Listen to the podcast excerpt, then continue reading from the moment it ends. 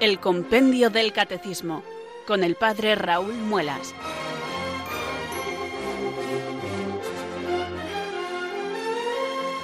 Muy buenas tardes, queridos oyentes de Radio María. Son las cuatro, las tres en Canarias. Aquí comienza una nueva edición del Compendio del Catecismo. Reciban desde Talavera de la Reina un saludo muy cordial del Padre Raúl Muelas, que un día más les habla desde estos micrófonos de Radio María la radio de la Virgen, la fuerza de la esperanza. Sed todos bienvenidos.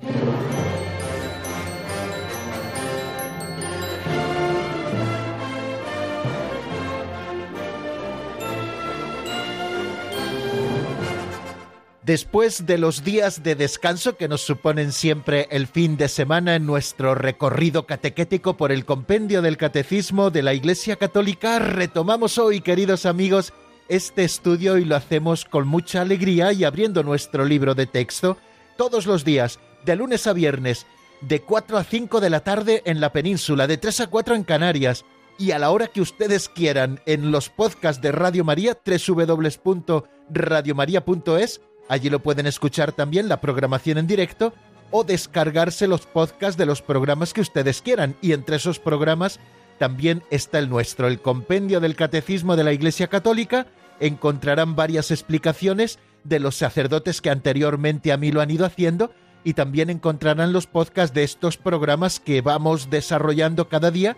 Y que si no me equivoco con el de hoy son ya 107 programas, 107 motivos para dar gracias a Dios por este encuentro maravilloso que tengo con ustedes y que tenemos también todos juntos con la doctrina católica que contiene la verdad, tal y como la Iglesia Madre nos la enseña y nos la presenta en estos documentos autorizados que son el Catecismo Mayor de la Iglesia, nuestro referente, siempre es nuestro referente, y también el Compendio del Catecismo, que es un resumen, una síntesis autorizada que hizo una comisión liderada entonces por el Papa Benedicto XVI, cuando era cardenal Ratzinger, y que nos han ofrecido de una manera sencilla, asequible, a través de preguntas y respuestas, todo el contenido de la fe católica en este libro, el compendio del catecismo. Pues bien, nosotros le abrimos cada tarde y otra cosa que hacemos después de abrirle es encomendarnos al Señor, pedirle que nos envíe su Espíritu para que haga realidad eso que pretendemos, conocer mejor a Dios. Por eso rezamos así. Ven Espíritu Santo, llena los corazones de tus fieles y enciende en ellos el fuego de tu amor. Envía Señor tu Espíritu que renueve la faz de la tierra. Oh Dios, que llenaste los corazones de tus fieles con la luz del Espíritu Santo. Concédenos que guiados por el mismo Espíritu, sintamos con rectitud y gocemos siempre de tu consuelo. Por Jesucristo nuestro Señor. Amén.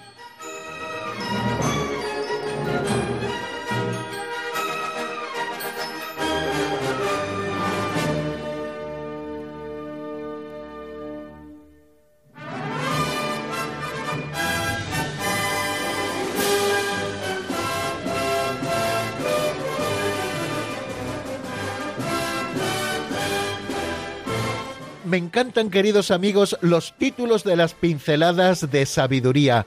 Desde lo más pedestre son capaces de elevarnos a las reflexiones más hermosas.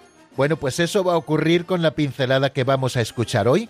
Todos los días lo hacemos al comenzar el compendio, después de la oración inicial en la que nos encomendamos e invocamos al Espíritu Santo, pues después leemos una pincelada, tomadas de un libro así titulado, Pinceladas de Sabiduría, escrito por don Justo López Melús hace ya muchos años y que a propósito de una sencilla historieta o de una narración, nosotros luego hacemos una reflexión sobre cosas que nos sugiere esta pincelada. Bueno, ya verán cómo la de hoy es preciosa. Se titula Los calcetines.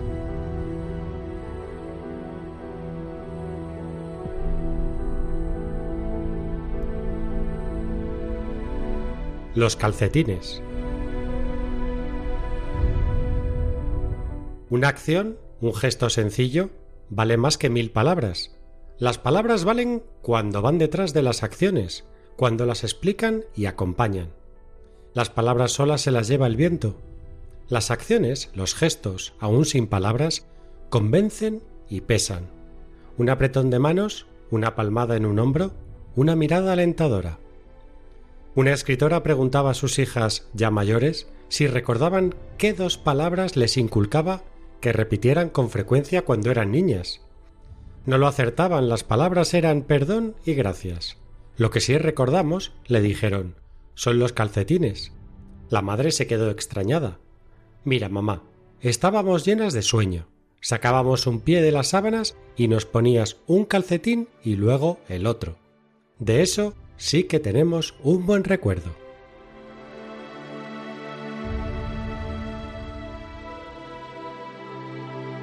Hay un conocido refrán que resume perfectamente el contenido de esta pincelada que acabamos de escuchar.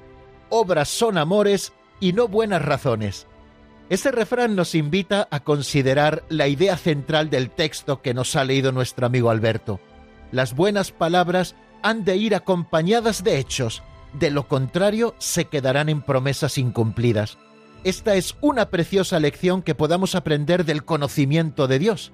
El Señor es un Dios que cumple sus promesas, las que le hizo Abraham, las que le hizo a Moisés, las que le hizo al pueblo elegido, las que proclamaron los profetas. Todas las promesas del Antiguo Testamento han sido cumplidas en Jesucristo. El Hijo de Dios encarnado es, de hecho, el cumplimiento pleno y amoroso de todas las promesas hechas por Dios. La gran lección que nos ofrece Dios nuestro Padre es que su amor no se queda únicamente en buenas palabras, sino que éstas vienen siempre acompañadas por las obras. Y esta es también una gran lección que aprendemos de Jesucristo. Fijaros cómo resume San Pedro en el libro de los Hechos de los Apóstoles la vida del Señor. Conocéis, dice él, lo que pasó en el país de los judíos cuando Juan predicaba el bautismo, aunque la cosa comenzó en Galilea. Me refiero a Jesús de Nazaret ungido por Dios con la fuerza del Espíritu Santo, que pasó haciendo el bien y curando a los oprimidos por el diablo, porque Dios estaba con él. Jesús acompañaba siempre con signos las palabras que salían de sus labios, pasó haciendo el bien de palabra y también con los hechos. Y los cristianos que hemos de buscar imitar siempre a Jesucristo, también debemos obrar así, secundando una petición que el mismo Señor nos hizo. No todo el que me dice Señor, Señor entrará en el reino de los cielos, sino el que cumple la voluntad de mi Padre que está en el cielo. El amor a Dios no está tanto en las palabras cuanto en cumplir la voluntad del Padre que está en el cielo. Esa voluntad de Dios se manifiesta para nosotros en el cumplimiento de los mandamientos, en el cumplimiento de los deberes propios de nuestro Estado, en secundar serenamente las inspiraciones del Espíritu Santo en nuestra vida concreta. San Ignacio de Loyola, al que citamos muchas veces, concluye sus ejercicios espirituales con una meditación preciosa titulada Contemplación para alcanzar amor. Para el santo fundador esta meditación última es como la corona de los ejercicios espirituales que tienen como fin alcanzar el amor. Los ejercicios se hacen para que el amor del Señor nos alcance a través de las múltiples obras que Él genera en nuestro favor, y para que nosotros le entreguemos nuestro amor a través del fruto de una vida de caridad, y así ser testigos de la vida nueva que el Señor ha hecho germinar en nuestro corazón. Antes de desarrollar esta contemplación para alcanzar amor, San Ignacio pone dos notas previas. Primera, el amor se debe poner más en las obras que en las palabras. Y segunda, el amor consiste en comunicación de las dos partes. Estas notas previas suponen un punto de partida a la hora de comprender y recibir el amor de Dios y a la hora de corresponder al amor de Dios. El amor que no se expresa no es amor verdadero, pero el amor consiste principalmente en obras de amor, porque siempre es más fácil decir que hacer. Este amor generoso y único de Dios se manifiesta en los beneficios con que Él nos colma desde toda la eternidad a través de un plan amoroso al que no se le escapa nada. Dios todo lo ha hecho para mí. No solo para mí, pero también para mí. La tierra con su armonía, el cuerpo humano y su funcionamiento, mi historia personal con sus luces y sus sombras, todo para mí. ¿Cómo puedes tú corresponder a ese amor? Pues amándole y sintiéndote contento de lo que Dios es dale honra de parte de los hombres, muéstrate obediente a su voluntad, completa en tu carne lo que falta a la pasión de Cristo, Ofrécele las cualidades que Él te ha dado para su gloria y para el crecimiento de la Iglesia Santa. Regálale tu vida en cada detalle. Y esto que estamos resaltando del amor de Dios a nosotros y de cómo ha de ser nuestra correspondencia al amor de Dios, también nos sirve, cómo no, para sembrar el amor con los que nos rodean, con nuestros prójimos, los más cercanos, los del segundo círculo y también los más lejanos. Al final, considero que ese amor manifestado en las obras es lo que más recordarán de nosotros. Las palabras bonitas tarde o temprano se las lleva el viento, sin embargo los detalles de amor permanecen para siempre. Así nos lo ha recordado la pincelada de hoy a propósito de la escritora que demandaba a sus hijas el recuerdo de las dos palabras que más les inculcó de pequeñas. Ellas no se acordaban de estas palabras que eran perdón y gracias, solo recordaban el detalle de los calcetines, pues en él se expresaba todo el amor práctico y todo el sacrificio que su madre hacía por ellas.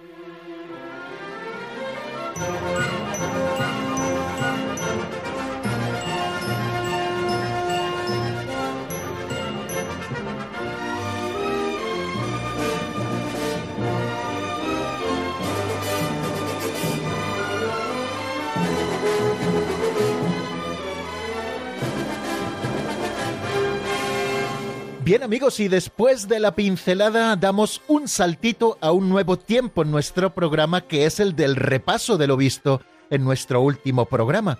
Estamos estudiando ya el capítulo tercero de la sección segunda de la primera parte del catecismo. Recuerden, primera parte, lo que tenemos que creer. Eh, dos secciones en la primera parte. La segunda sección desarrolla los distintos artículos del credo. Y dentro de los artículos del credo hacemos una división tripartita, es decir, tres partes, tres capítulos, el primero referido al Padre, el segundo referido al Hijo y el tercero referido al Espíritu Santo y al desarrollo de su obra. Bueno, pues en ese estamos, en el capítulo tercero, que se titula así, Creo en el Espíritu Santo. Eh, llevamos ya unos cuantos días dedicados al capítulo tercero. Estamos estudiando la persona tercera de la Santísima Trinidad esa que llamamos el Espíritu Santo. Ya llevamos, como les digo, varias sesiones dedicadas al Espíritu Santo y vamos terminando esos números que de una manera expresa dedica el compendio del Catecismo al Espíritu Santo.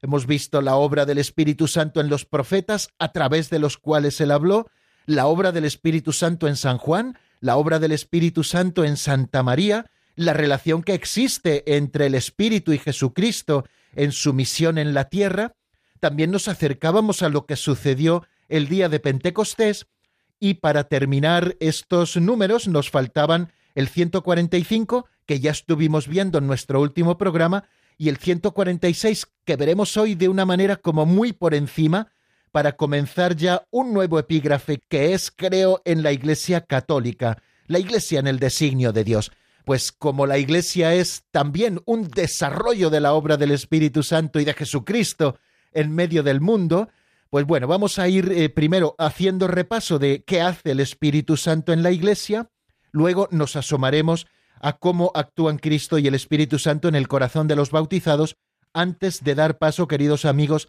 a ese nuevo epígrafe del que les estoy hablando. Bueno, pues vamos a ver lo que decíamos, o al menos algunas de las cosas que decíamos en nuestro último programa, el del viernes, a propósito del 145, que se pregunta ¿qué hace el Espíritu Santo en la Iglesia?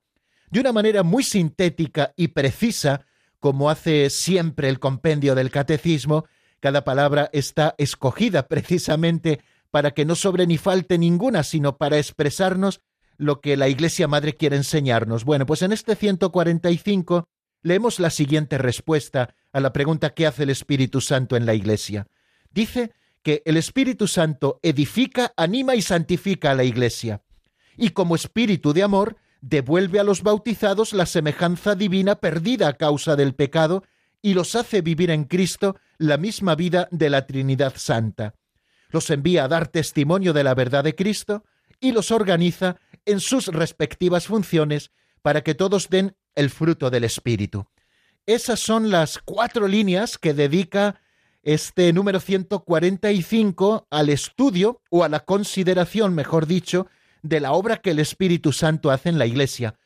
Pero no se preocupen porque desarrollaremos muchísimo más esto cuando empecemos a estudiar la Iglesia, puesto que todo en la Iglesia es acción del Espíritu Santo, excepto el pecado que ponemos cada uno de sus miembros. Lo demás, todo lo que es meritorio, todo lo que es gracia, todo lo que es incremento, todo lo que es sembrar la palabra de Dios en el corazón de los que lo escuchan, todo es obra del Espíritu Santo. Cuatro afirmaciones hace este número 145. La primera es que el Espíritu Santo edifica, es decir, Él es el que pone los cimientos, el que construye, el que levanta las paredes del templo, el que culmina todo este templo, ¿no? Él es el que edifica, el que construye a la iglesia. También es el que la anima, es como el alma del cuerpo, el que da forma al cuerpo, a lo visible, es ese alma invisible, pues en el caso del cuerpo visible que es la iglesia, tiene un alma invisible y ese ánima es el Espíritu Santo y como el mismo nombre indica, Él es el que anima toda la acción evangelizadora y caritativa de la iglesia, para que pueda ser una realidad la santificación a través de los sacramentos, para que la palabra divina sea esa semilla que crece y da fruto en el corazón de los fieles a través del ministerio de la palabra, y para que exista siempre la verdad y la santidad en el pastoreo que los pastores de la Iglesia ejercitan al conducir al pueblo de Dios hacia las santas moradas, hacia esos pastos riquísimos. Esto es obra del Espíritu Santo, edificar, animar y santificar a la Iglesia. Lo veremos también luego en el número 146. Después nos dice también algo que es verdaderamente interesante. El Espíritu Santo es la tercera persona de la Santísima Trinidad, es el Dios que se nos da. En varios momentos hemos recordado esa expresión de San Agustín, que el Espíritu Santo es Dios, porque lo es con el Padre y el Hijo, pero es también don de Dios, porque lo propio del Espíritu Santo es ser entregado por el Padre y el Hijo para la santificación de los hombres. Por lo tanto, es el Dios amor que se nos da. Y como espíritu de amor que es, realiza en nosotros varias cosas interesantísimas. La primera de ellas, puesto que nosotros hemos sido heridos o hemos muerto por el pecado, el primer efecto del don del amor, es decir, del Espíritu Santo que viene a nosotros, es la remisión de nuestros pecados. Esto es así en el bautismo, en el bautismo se nos ha perdonado el pecado original con el que todos nacemos, heredado de nuestros primeros padres, y también por el bautismo se perdonan los pecados personales, cuando estos existen en el caso de los adultos. Y si no, también tenemos como ese segundo bautismo, por llamarlo de alguna manera, que es el sacramento de la penitencia, a través del cual, y también por la acción del Espíritu Santo, se nos perdonan los pecados. Cuando hemos sido heridos o cuando hemos muerto por el pecado, el primer efecto del don del amor que se nos entrega es la remisión de los pecados. Esta comunión por la vida de la gracia con el Espíritu Santo es la que en la Iglesia vuelve a dar a los bautizados la semejanza divina perdida por el pecado. Recuerden aquello que decíamos con algunos padres, que la imagen de Dios nunca la perdimos, pero sí la semejanza por el pecado y esa semejanza se nos devuelve en la Iglesia por la comunión con el Espíritu Santo. Y también se nos da en arras como primicias lo que va a ser nuestra herencia. Nuestra herencia lo será plenamente en el cielo, es la vida misma de la Santísima Trinidad, que es el amor, como Él nos ha amado, para que nosotros podamos también amar así. Bien, pues este amor, que es el amor de caridad, es el principio de la vida nueva en Cristo, que ha sido hecha posible en nosotros porque hemos recibido la fuerza del Espíritu Santo. Cuando nosotros leemos, por ejemplo, en las bodas, el capítulo 13 de la primera carta a los Corintios, ese himno a la caridad, no nos estamos refiriendo a un amor humano. Ese amor humano puede ser imposible de conseguir con las solas fuerzas. Nos estamos eh, refiriendo a un nuevo modo de amar desde el Espíritu Santo, que es la caridad. Por eso el amor es comprensivo y el amor es servicial y no tiene envidia, y no es maleducado ni egoísta, ni lleva cuentas del mal, sino que goza de la justicia, cree sin límites, espera sin límites, aguanta sin límites. Este amor que no es envidioso, no proviene del corazón humano, sino que ha sido un fruto del Espíritu Santo que nosotros hemos recibido y con él también su fuerza para amar así y de esta manera estar ya viviendo en primicia las arras de nuestra herencia. Y gracias también al poder del Espíritu Santo, los hijos de Dios podemos dar fruto. El que ha sido injertado en la vid verdadera, que es Jesucristo, y es el Espíritu Santo el que nos ha injertado, puede dar frutos, los frutos de Cristo, que son también los frutos del Espíritu. Y esos frutos los encontramos en la carta a los Gálatas, capítulo 5, versículo 22 y 23. El fruto del Espíritu, dice San Pablo, es caridad, alegría, paz, paciencia, afabilidad, bondad, fidelidad, mansedumbre, templanza. El Espíritu es nuestra vida. Y cuanto más renunciamos, queridos amigos, a nosotros mismos, tanto más obraremos según el Espíritu, porque nosotros hemos nacido no de la carne, sino que hemos nacido del Espíritu. Bien, todo esto para explicar esa segunda afirmación del número 145, que como Espíritu de amor devuelve a los bautizados la semejanza divina perdida por el pecado y los hace vivir en Cristo la vida misma de la Trinidad Santa, esa vida que es la comunión en el amor verdadero. Tercera cosa de la que nos habla este número 145, eh, a propósito de lo que hace el Espíritu Santo en la Iglesia, es enviar a dar testimonio de la verdad de Cristo a todos los miembros de la Iglesia, a la Iglesia misma como cuerpo, que tiene una misión solidaria, y a cada uno de nosotros, que somos miembros de la Iglesia, y que también somos enviados a dar testimonio de la verdad que es Cristo. El Espíritu Santo, así lo dijo el Señor, es el Espíritu de verdad que nos lo enseñará todo, y Él nos irá diciendo lo que nosotros tenemos que anunciar. Es este Espíritu el que nos pone el movimiento. Lo vimos a propósito del pasaje del día de Pentecostés. Los saca del sitio donde estaban reunidos en el cenáculo, con las puertas cerradas por miedo a los judíos, y los pone el movimiento en medio del mundo para que puedan hacer realidad lo que Cristo les había pedido antes de ascender al cielo, dar testimonio del Evangelio y bautizar a todos en el nombre del Padre y del Hijo y del Espíritu Santo. Pues es el Espíritu el que viene sobre los miembros de la Iglesia y los pone en marcha para dar testimonio de la verdad que es Cristo. Esta es otra de las acciones que el Espíritu Santo hace en la Iglesia. Y por último nos dice que los organiza en sus respectivas funciones para que den el fruto del Espíritu. Decíamos que el Espíritu Santo es la unción de Cristo, y por aquel texto que nos hablaba de esa íntima unión que existe entre la unción y el ungido, Jesucristo, que es el ungido, nos envía su unción, su Espíritu Santo, para que se organice el cuerpo en sus respectivas funciones. Es Él el que distribuye los ministerios, el que distribuye los carismas, para que todos den el fruto del Espíritu, esos frutos que antes ya les indicaba. Bueno, no me entretengo más en el resumen, porque muchas de estas cosas volverán a salir, sin irnos más lejos en el número siguiente y damos un saltito adelante hacia el número 146 con el que terminaremos estos números en que propiamente se habla del Espíritu Santo.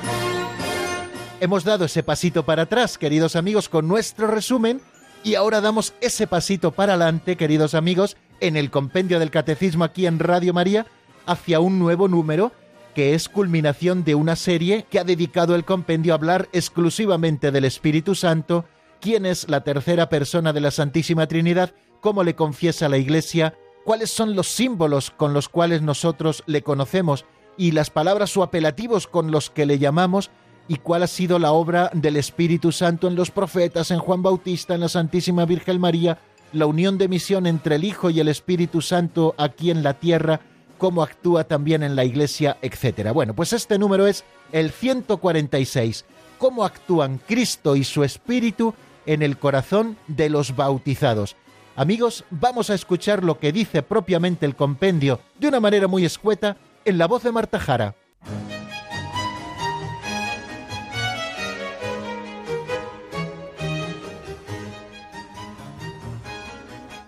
146. ¿Cómo actúan Cristo y su Espíritu en el corazón de los bautizados? Por medio de los sacramentos, Cristo comunica su Espíritu a los miembros de su cuerpo y la gracia de Dios que da frutos de vida nueva, según el Espíritu. El Espíritu Santo finalmente es el Maestro de la oración.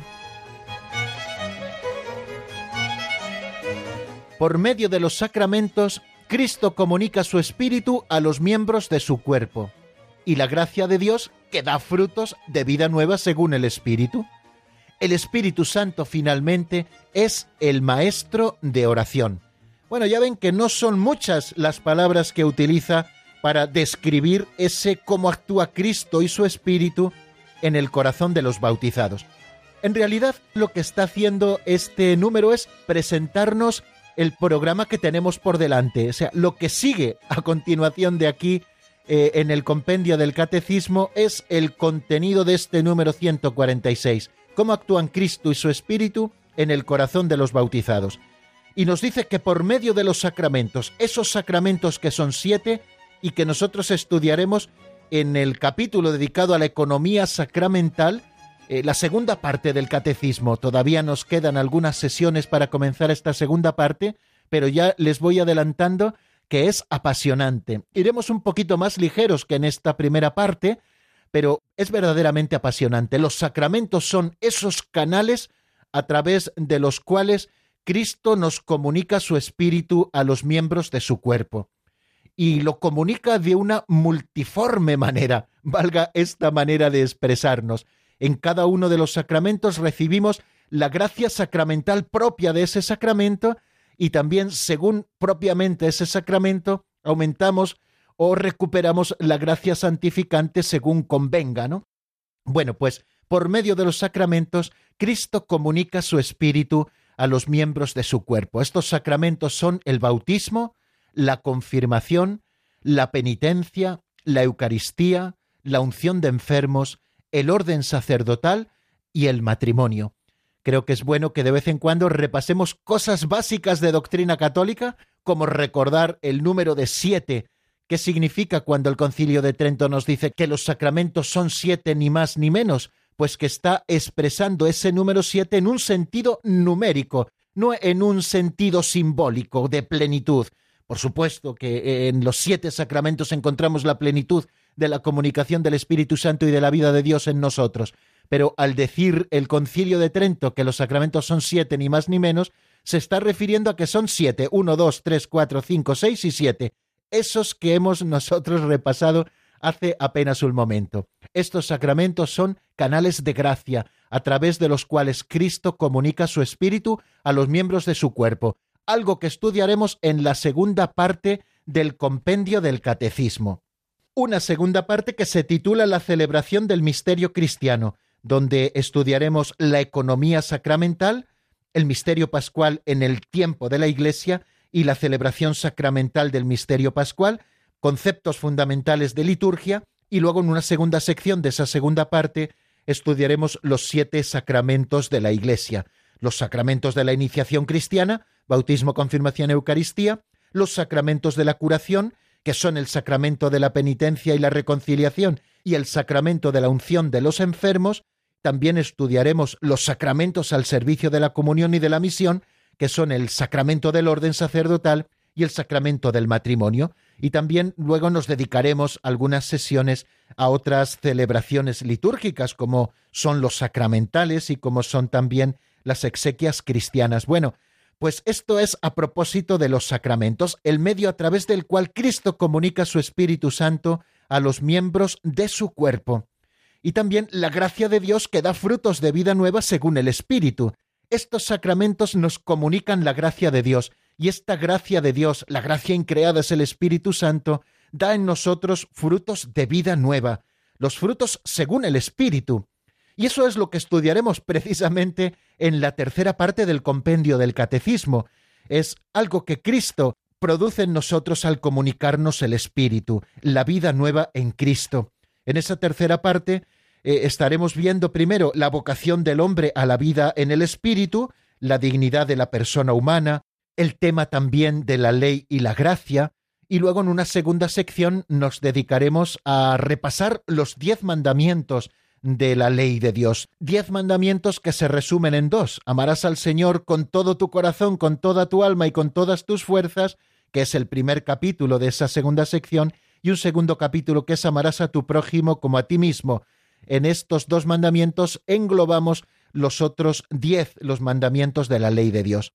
Y también nos dice el número 146 que el Espíritu Santo finalmente es el maestro de la oración el Espíritu Santo ha sido derramado en nuestros corazones y viene en ayuda de nuestra debilidad porque nosotros no sabemos pedir lo que nos conviene.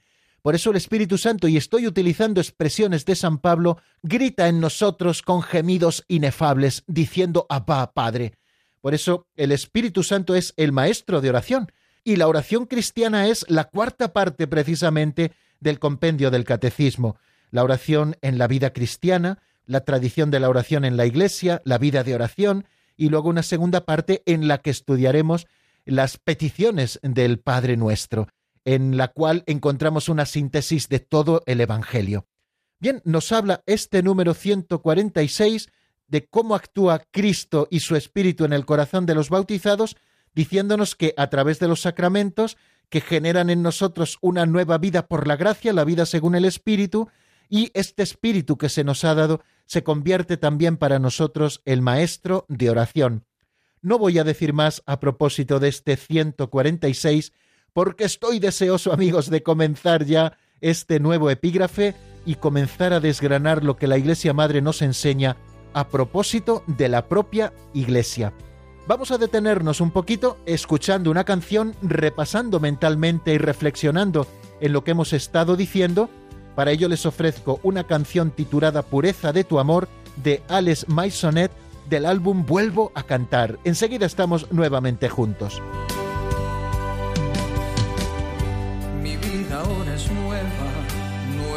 Como antes. En tu cruz dejé mis cargas y mi dolor. Tomado de tu manto, sané al instante. Salió de mí el tormento y mi aflicción. Ya no me siento solo, me acompañaste en mis momentos de desolación. Las heridas de mi alma cicatrizaste con la pureza de tu gran amor, con la pureza de tu gran amor. Si llevas en tu alma una pena, que no puedes ya seguir. No dudes más, busca que vale la pena. Si lo hizo por mí, lo hará por ti. Si llevas en tu alma una pena y sientes que no puedes ya seguir no dudes más, busca que Jesús, vale la pena. Si lo hizo por mí, lo hará por ti. Si lo hizo por mí, lo hará por ti.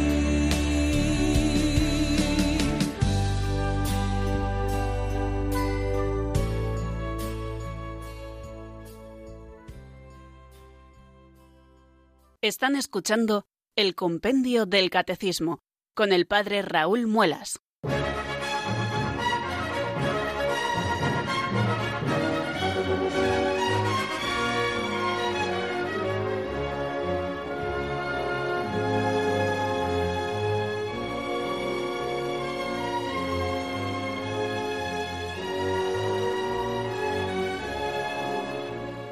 Bien amigos, continuamos adelante en nuestro estudio del compendio del catecismo y lo hacemos estrenando un nuevo artículo de la fe. Estamos en la tercera parte propia del Espíritu Santo, donde se nos habla, creo, en el Espíritu Santo y donde también el compendio del catecismo va a desarrollar la acción del Espíritu Santo en la Santa Iglesia Católica, en la comunión de los santos, en el perdón de los pecados, en la resurrección de la carne y en la vida eterna. Amén. Bueno, pues creo en la Santa Iglesia Católica. Ese es el epígrafe que en este momento nosotros abrimos a propósito de este nuevo artículo, creo en la Santa Iglesia Católica. ¿Qué es lo que vamos a estudiar en un número importante de preguntas y respuestas ahora en este momento del compendio? Bueno, pues en primer lugar, la iglesia en el designio de Dios, y nos vamos a acercar a la palabra iglesia, a los símbolos o a las imágenes que utiliza la Biblia para designar a la iglesia, el origen y la consumación de la iglesia, la misión de la iglesia, en qué sentido la iglesia es un misterio y qué significa que la iglesia es sacramento universal de salvación. Y luego eh, estudiaremos como tres epígrafes dentro de este artículo, creo, en la Santa Iglesia Católica, en la que estudiaremos esas imágenes de la Iglesia como pueblo de Dios, cuerpo de Cristo y templo del Espíritu Santo.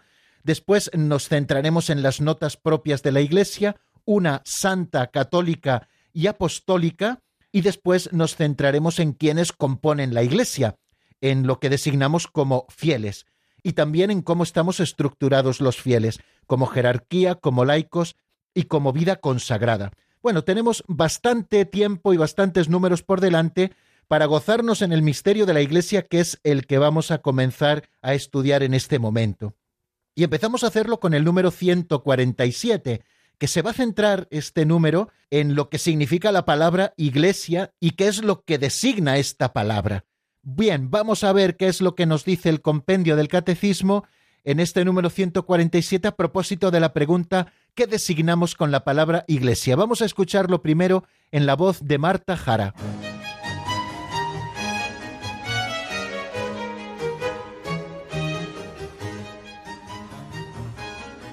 Número 147. ¿Qué designamos con la palabra iglesia? Con el término iglesia se designa al pueblo que Dios convoca y reúne desde todos los confines de la tierra para constituir la asamblea de todos aquellos que por la fe y el bautismo han sido hechos hijos de Dios, miembros de Cristo y templo del Espíritu Santo. Bien, acabamos de escucharlo. Con el término iglesia se designa al pueblo que Dios convoca y reúne desde los confines de la tierra para constituir la asamblea de todos aquellos que por la fe y el bautismo han sido hechos hijos de Dios, miembros de Cristo y templos del Espíritu. Dos afirmaciones principalmente hace este número 147 después de hablarnos del término iglesia, al que nos vamos a acercar primeramente. Esas dos afirmaciones es que con este término se designa al pueblo que Dios convoca y reúne desde los confines de la tierra, y luego eh, cuál es el fin de esta iglesia, de este pueblo convocado, constituir la asamblea de todos aquellos que por la fe y el bautismo han sido hechos hijos de Dios y miembros de Cristo y templos del Espíritu. En lo primero que tenemos que detenernos es en el término, en la palabra con la que designamos a esta realidad que es un misterio también. Ya estudiaremos en qué sentido es un misterio, que es la palabra o el término iglesia. Viene del griego eclesia, que a su vez procede de ekalein, que significa llamar fuera, ¿no? Significa la palabra iglesia convocación. Convocación. Hemos sido convocados, ¿no? Eso significa la palabra iglesia, convocación. Pueblo llamado, ¿no? A ser convocado y está designando este término a las asambleas del pueblo, en general con un carácter religioso, asambleas de carácter religioso. En este sentido se usa frecuentemente el término en el Antiguo Testamento para designar a la asamblea del pueblo elegido en la presencia de Dios, sobre todo cuando se trata de la asamblea del Sinaí, en donde Israel recibió la ley y fue constituido por Dios como su pueblo santo, ¿no? Bueno, pues este nombre que recibe ese pueblo de Dios, sobre todo referido a esa asamblea del Sinaí, que recibe la ley que fue constituido como pueblo santo por el mismo Dios, este nombre se lo da a sí mismo la Iglesia, ¿no? La primera comunidad de los que creían en Cristo y que se reconoce como la heredera de aquella asamblea, a la que Dios entrega su ley y a la que constituye como su pueblo santo, la heredera y la realización plena de eso que ya estaba apuntado en esa convocación, en esa eclesía, en esa asamblea del Sinaí. Bien, en ella eh, Dios convoca a su pueblo desde todos los confines de la tierra, y esto es lo que nos viene más o menos a manifestar el término kiriaké, del que se derivan palabras que designan a la iglesia en inglés, shush o kirche en alemán, que significa la que pertenece al Señor. En el lenguaje cristiano, la palabra iglesia designa en primer lugar a la asamblea litúrgica, Así aparece muchas veces en el apóstol San Pablo en sus cartas, especialmente en la primera carta a los Corintios. En varios momentos de esa carta, con el término iglesia está designando a la asamblea litúrgica. Pero también con esta palabra eclesía, iglesia, se está designando a la comunidad local y también a toda la comunidad universal de los creyentes. Estas tres significaciones, la de asamblea litúrgica, la de comunidad local o la de conjunto universal de todos los creyentes, comunidad universal, estos tres significados no son excluyentes ni mucho menos, sino que en realidad son inseparables de hecho. Dice el Catecismo Mayor que la Iglesia es el pueblo que Dios reúne en el mundo entero. La Iglesia de Dios existe en las comunidades locales y se realiza como asamblea litúrgica, sobre todo eucarística. La Iglesia vive de la palabra y del cuerpo de Cristo, y de esta manera viene a ser ella misma cuerpo de Cristo. Bueno, pues, como ven, eh, nos hemos acercado a la palabra iglesia y ya a las primeras significaciones de a lo que se está refiriendo el catecismo con esta palabra. Pero vamos a decir alguna cosita más a propósito de este número 147. Con el término iglesia, dice el compendio, en primer lugar, se designa al pueblo que Dios convoca y reúne desde los confines de la tierra. Tenemos que considerar en primer lugar que este pueblo, al que designa esa palabra iglesia, es fruto de una llamada de Dios. De Él parte la iniciativa, de Dios parte la iniciativa, Él es el que convoca. Por eso es muy bonito cuando todavía en algunos sitios se tocan las campanas para convocar a la asamblea y poder celebrar los misterios sagrados, bueno, considerar muchas veces la campana como la voz de Dios que nos llama.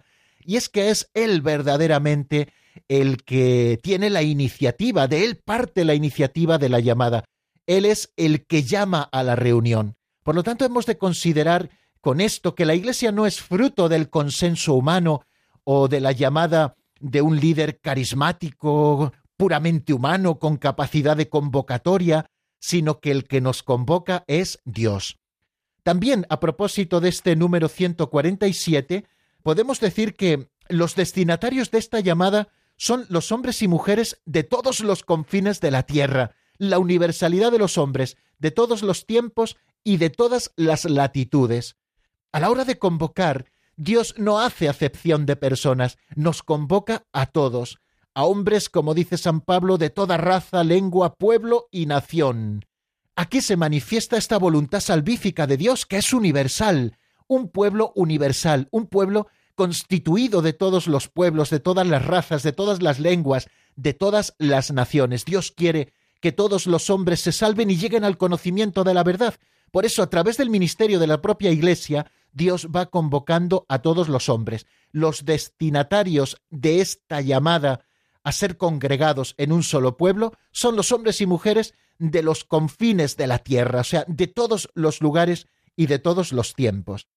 Otra tercera cosa que nosotros podemos afirmar a propósito de este número 148 es que tras esta convocación, Dios constituye una asamblea con todos los que responden a su llamada. ¿Cómo se responde a esa llamada de Dios?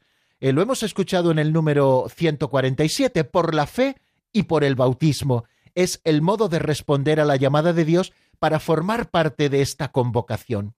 Por la fe, es decir, por la aceptación de la revelación de Dios, por la confianza absoluta depositada en Él, y por eso que llamamos respuesta de la fe, es decir, respuesta de obediencia, obediencia de la fe a lo que Dios nos propone, a su misterio y a su plan de salvación. Por la fe nosotros acogemos esa llamada y por el bautismo se hace realidad en nosotros. Cuando nosotros recibimos ese bautismo que todos hemos recibido, por eso somos miembros de la Iglesia, en el nombre del Padre y del Hijo y del Espíritu Santo, estamos recibiendo en ese eh, sacramento el sacramento de la nueva regeneración, y por él participamos todos en la muerte y resurrección de Cristo, y somos justificados eh, a través de este sacramento del bautismo, que borra nuestros pecados y el Espíritu Santo viene a nosotros y nos constituye en verdaderos hijos de Dios, en el único Hijo que es Jesucristo.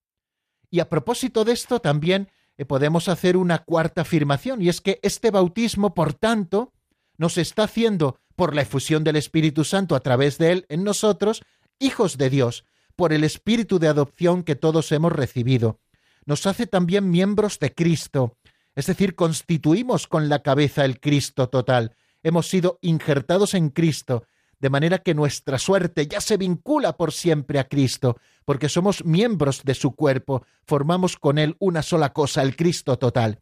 Y también el bautismo nos constituye en templos vivos del Espíritu Santo, un templo donde el Espíritu Santo habita y con él el Padre y el Hijo. Somos verdaderos templos de Dios. Pues no tenemos tiempo para más eh, en este día, pero si Dios quiere, seguiremos en nuestro próximo programa. Les ofrezco un número de teléfono por si ustedes quieren llamarnos, el 91005-9419, 91005-9419. Pueden ir marcando aquellos que quieran compartir un ratito con nosotros mientras suenan algunos compases de este tema Mi refugio es Jesús, es de Ángel Lagunas y está sacado de un álbum que él publicó en el año 2015 titulado Espíritu Santo. Enseguida estamos nuevamente juntos en el 91005 94 19. Solo en Dios encuentro la paz, con su amor Él me ha salvado, es mi calma en tempestad, Él me cuida y me protege, Él me da la libertad, nunca más camino solo, porque Él a mi lado va. Solo en Dios encuentro la paz, esperanza me ha llegado, mi Señor es quien la da, no caeré porque Él me guía, me libra de toda maldad. Señor, tú eres mi refugio, siempre a tu lado quiero estar. Cúbreme, Jesús, con tu amor déjame sentir que tú me amas de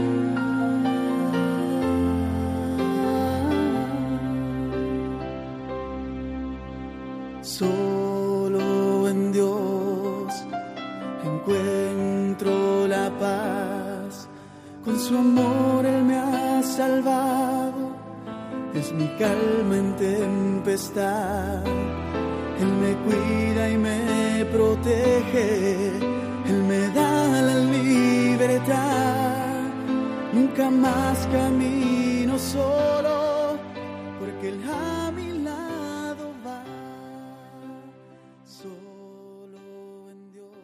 Están escuchando el Compendio del Catecismo con el Padre Raúl Muelas.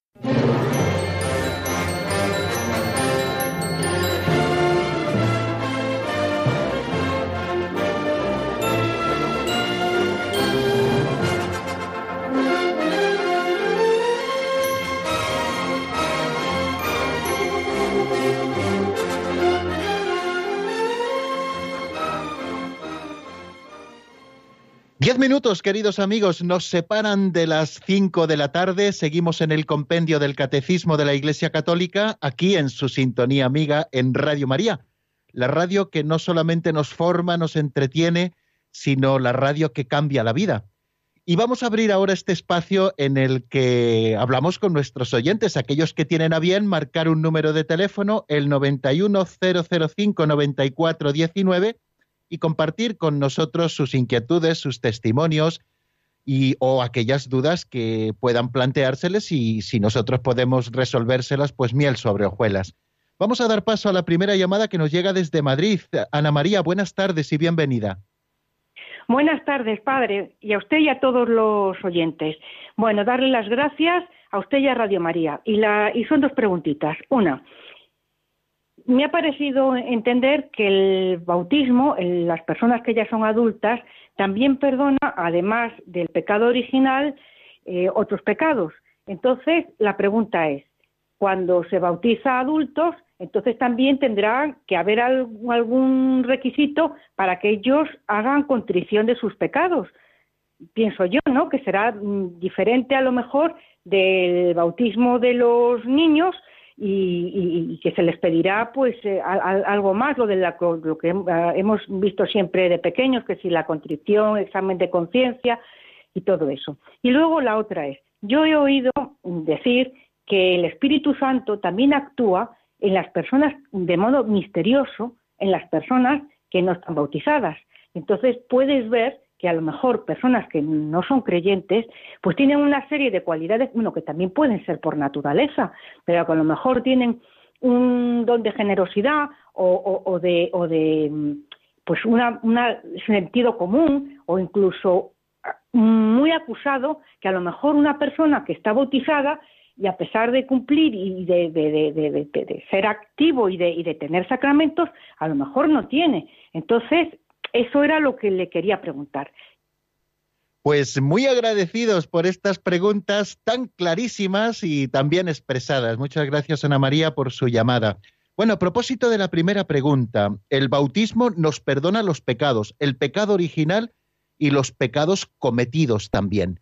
Eh, ¿Qué quiere decir esto? Que aquel que de adulto se bautiza y tiene pecados personales no necesita acceder antes al sacramento de la penitencia para que se perdonen los pecados y luego recibir el bautismo. Claro que no. El bautismo es el primero de los sacramentos y el que posibilita el poder recibir luego los demás. Luego, no es necesario, por supuesto, el que se confiesen. Bueno, a veces eh, sí que, y esto también en cada caso, pues puede ser recomendable que como modo de humildad pueda confesar sus pecados, pero no en, dentro del ámbito del sacramento de la penitencia, pero eh, no es absolutamente necesario. El perdón, eh, el bautismo, perdón, eh, nos perdona los pecados cuando nosotros los recibimos. Todos los pecados cometidos, el bautismo nos devuelve el alma absolutamente limpia.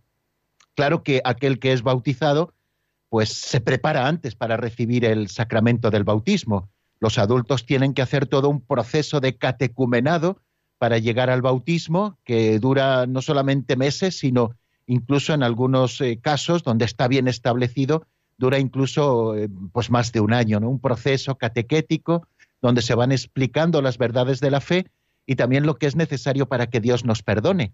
Cuando uno recibe el bautismo, por supuesto, que quiere recibir esa nueva regeneración y que el Señor perdona los pecados sin necesidad de conversión. Por supuesto que es necesario el desear eh, alejarse del pecado, el tener ese sentido de contrición, claro que sí, pero no son necesarias esas cinco cosas de las que nosotros hablamos en el catecismo, sino que esas son necesarias, perdón, para poder eh, recibir el sacramento de la penitencia, que ha sido considerado como muchos ese segundo bautismo en el que se nos perdonan los pecados cometidos después del bautismo. Y a propósito de la actuación del Espíritu Santo, bueno, pues Claro que el Espíritu Santo puede actuar en quien lo desee. Es más, también actúan los no bautizados moviéndoles a la fe y moviéndoles al bautismo. Eh, quiere decir que el Espíritu Santo actúa. Y actúa de esta manera que yo les estoy diciendo, y actúa sembrando también las semillas de la verdad y sembrando semillas de caridad en el corazón incluso de, de los no creyentes. Por supuesto que la plenitud del Espíritu Santo nos viene por el bautismo y por la confirmación al recibir esos sacramentos de la iniciación cristiana, pero que el Espíritu Santo actúa, eso está bien clarito. Bueno, y con esto, queridos amigos, terminamos nuestro programa de hoy porque según miro en nuestro reloj del estudio no tenemos tiempo para más.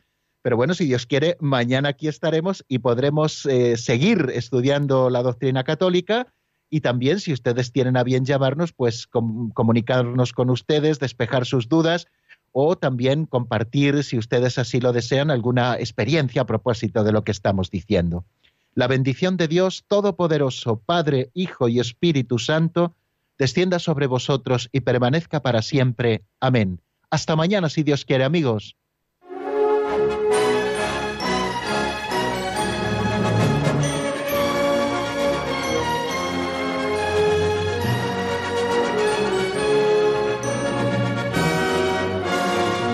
El Compendio del Catecismo con el Padre Raúl Muelas.